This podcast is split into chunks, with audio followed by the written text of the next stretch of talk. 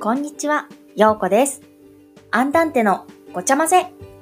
この番組は多趣味な私が好きなことについて語るラジオです。好きな思いは人を幸せにできる素敵なパワーです。仕事、趣味、様々なジャンルからテーマを一つ決めてお話ししていきます。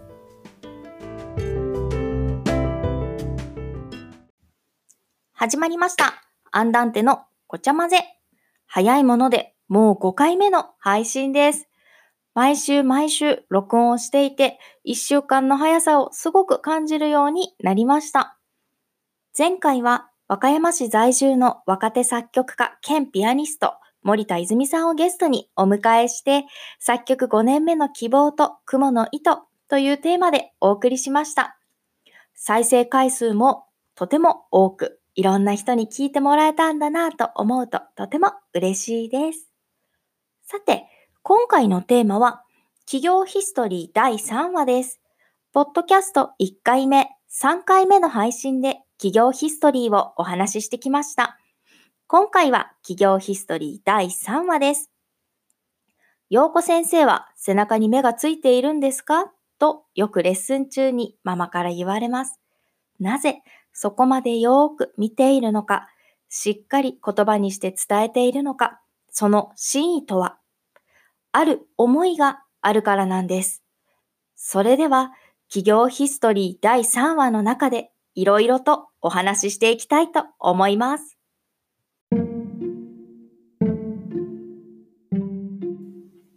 アンダンテのリトミックではとても大切にしていることがあります。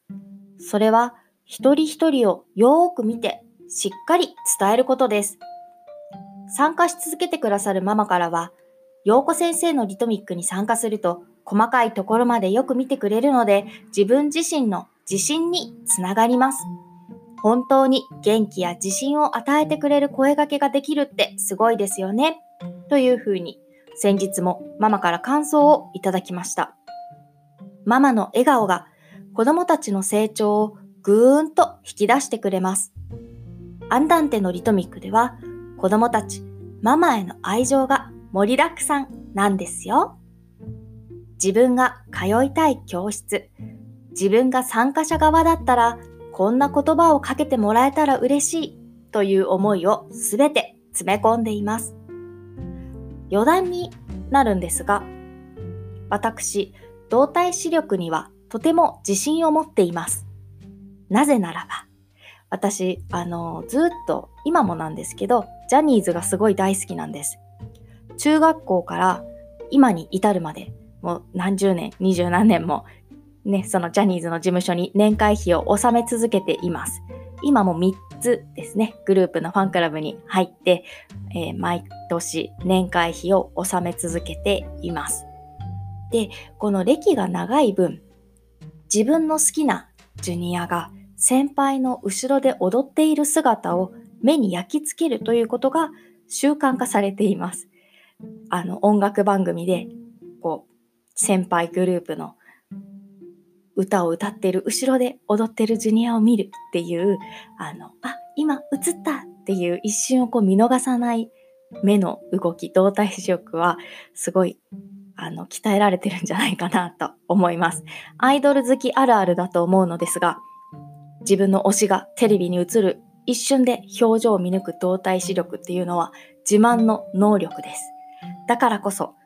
きなことで養った動体視力を活かしてリトミックしながら大切な大好きな子供たちの表情を見逃すまいとじっくり見ることができるのではないかなと思います。私の一つの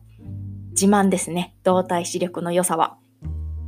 もうね、歌いながらだったり、楽器吹きながら歩いたりしながら子供たちの様子をよく見るっていうことができるのは、やっぱりこのアイドル好きで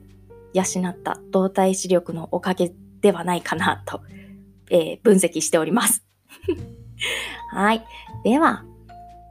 また、えっ、と、大きな目標と笑われるのかもしれないんですけれども、私にはちょっとしたこう大きな目標というのがあって、それは、その、産後うつであったり、育児ノイローゼなどをなくしたい。正しく知ってママの気持ちを軽くしたいっていうのがすごくあります。一人一人をよく見て伝えることっていうのには大きな意味があります。私自身も娘を育てていて思うのですけれども、どうしても我が子のないところに目が向きがちです。なので、ある、できる、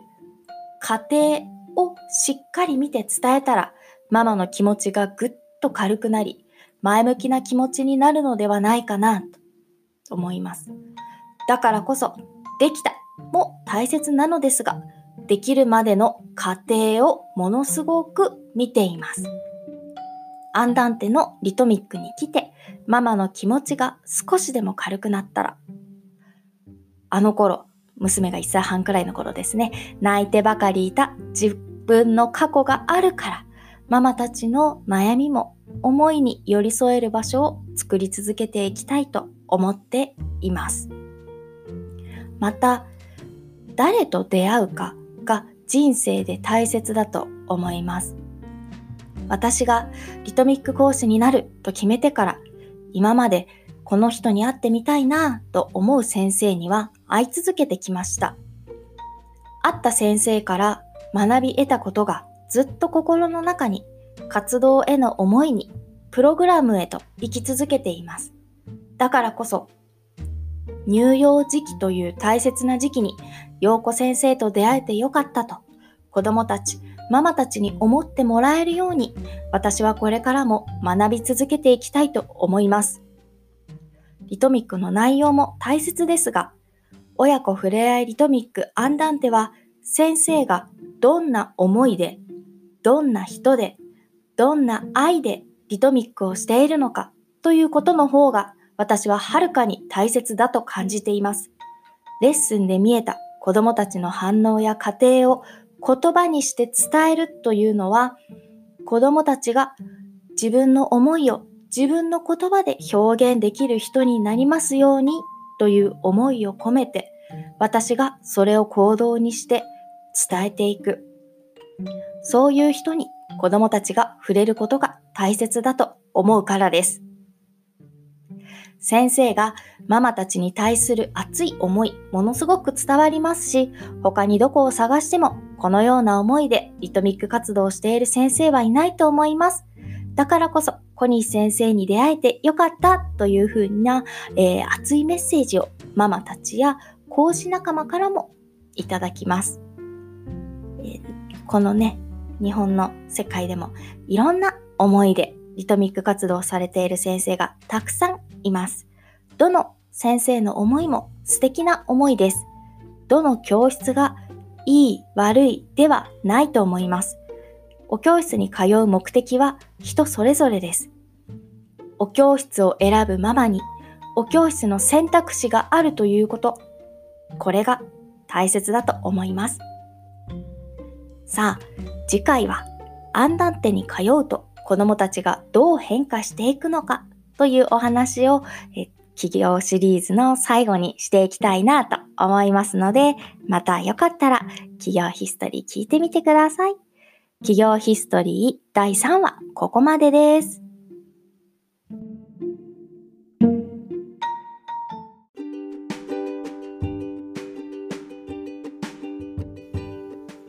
今回のアンダンテのごちゃ混ぜいかがでしたでしょうか？